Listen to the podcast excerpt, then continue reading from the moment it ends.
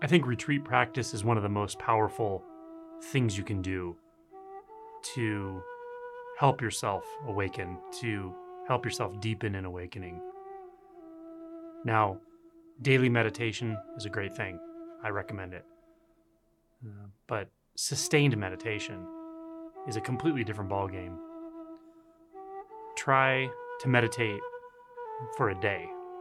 Not a day straight, but several rounds of meditation over a period of a few hours. Take a break, eat lunch, watch a guided meditation, or watch a talk on YouTube, and then sit down and do several more rounds in a row, broken up by five minute breaks to stretch or to change positions or go to the bathroom.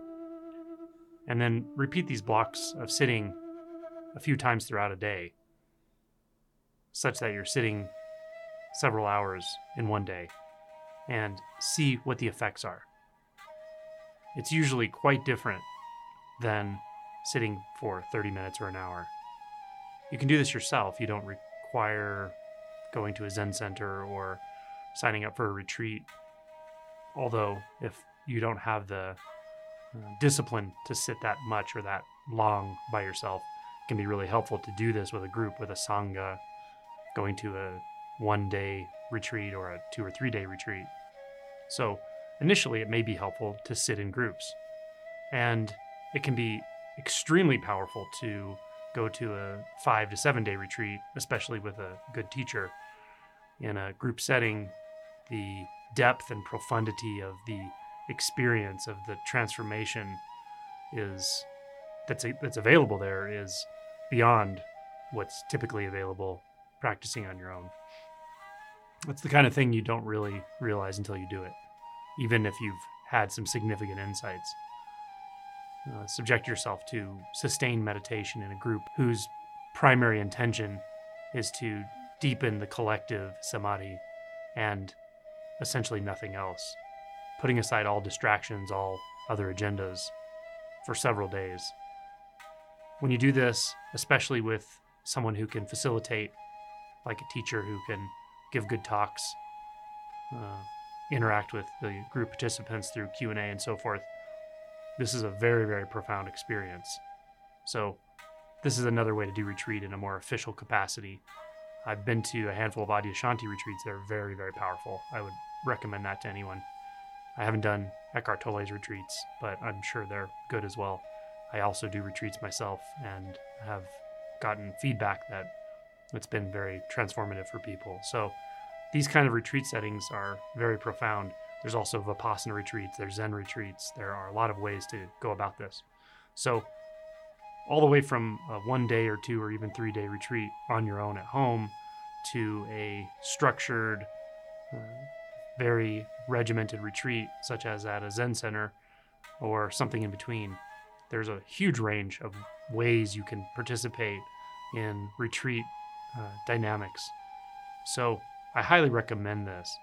I would say it's one of the things that when I see people who feel kind of stuck, they've been at this for a time, for several years even, and don't know what to do next or just feel like they're kind of spinning their wheels. Sometimes I'll ask them, Have you been on retreat? And they say no. And to me, it's like, Well, try something you haven't tried before. Or even just interacting directly with someone who is uh, realized can be a huge um, uh, transformative uh, endeavor. So I kind of look for these things that that people uh, sometimes overlook and suggest it to them, but retreat is one of them for sure. So if you decide to take yourself on retreat, to put aside all distractions, turn your phone off, sit at home, schedule some rounds of meditation broken up by time for stretching or movement exercises or short walks, or lunch, dinner, etc. I recommend really giving yourself to that, meaning stay in your immediate experience as continuously as possible. That's the beauty of retreat is that if we're willing to, we can really put all of the endless distractions aside. Often before you do a retreat, if you've never done one, uh, you may not realize how much distraction actually goes on, how much you're pulled around by the mind. After a retreat, after a even one day retreat, but certainly a longer retreat, it can be really surprising how difficult it was to not distract, how much tendency there is for the mind to run into this distraction and that distraction.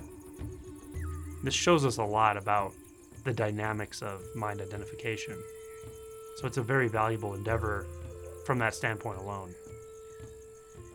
But the underlying movement of giving ourselves to this unbinding process, to presence itself, is usually not even recognized until perhaps a few weeks later or even longer because so much happens beneath the radar. So much happens at the energetic level or outside the notice of the mind that seems to be tracking and keeping tabs on everything all the time and keeping score. That part of the mind just starts to spin when we sit for long periods. And at some point, it'll be quiet. And then it may get loud again become quiet again, and emotions come. All of those are really just side effects. What's really going on is so subtle often that we don't really notice it, but it does matter. It makes a big difference.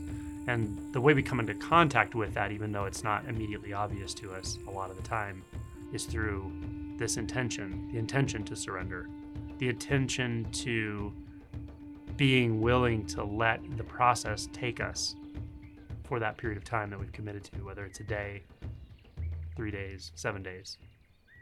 We can give ourselves to this process by just again and again reminding ourselves no need to distract, no need to mind wander. Whatever presents itself here is exactly right. Whatever presents itself here is exactly what's needed to let go, to reach a more fundamental level of experience, to unbind from that identity that's been hiding in the background there's a sort of natural intelligence to this, so to speak, that is not the kind of human intelligence we can engage with our mind or with, with conception. So it's a matter of trust. We engage it through trust and we engage it through surrender. Now, you might be sensing that this, of course, applies to life as usual. But especially early on in this process, the momentum of life as usual being interwoven with mind identification is very strong and very continual. So it can be really helpful to break that up with retreats, with time off from all of that, to really start getting back in touch with your deeper instincts, your deeper truth. And as you get back in touch with that, you will start to find over time that it is available moment to moment. It's available throughout the day, no matter how busy you are, no matter what else you seem to be doing. This is still here, it's still accessible. But again, early on, especially, the momentum is so strong to be for our attention to be pulled back into the mind, back into the storyline. So this is the value of retreat.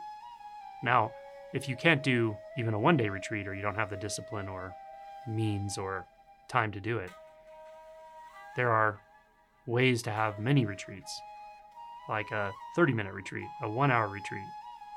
This is meditation, but don't call it meditation. Don't just do the usual, don't just do the same. Really put aside all distractions. Maybe even put yourself physically in a place that is unfamiliar, such that your physical surroundings don't trigger your mind into identifying with who you are, where you are. Don't give you the usual things to think about. Use that time, even if it's 30 minutes, even if it's an hour, or perhaps a couple of hours. Use that time to really let go. Let it pull you deeper. Let it pull you beyond the mind.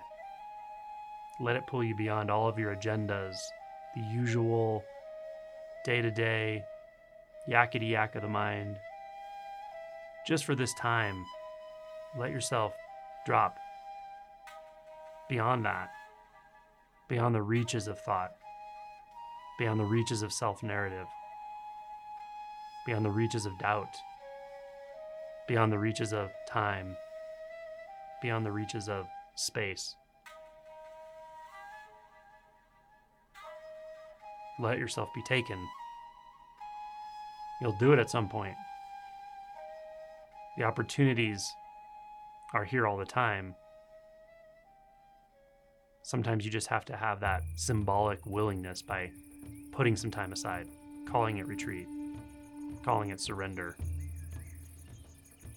Give yourself that break from the seemingly solid identity structure. Give yourself a break from the worry. Give yourself a break from the seeking. Give yourself a break from trying to become, trying to refine, trying to move away from, trying to grow out of. Give yourself a break from all of that activity, which is all mental activity, and find out what's here. That's the spirit of retreat.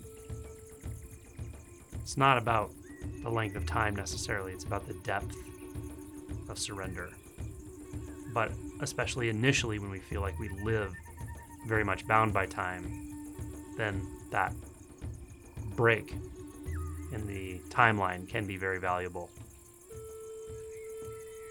But regardless of how you retreat, or how you go on retreat, or how you surrender, or for what length of time, just know, let this drop into your unconscious and beyond, that it's about the depth.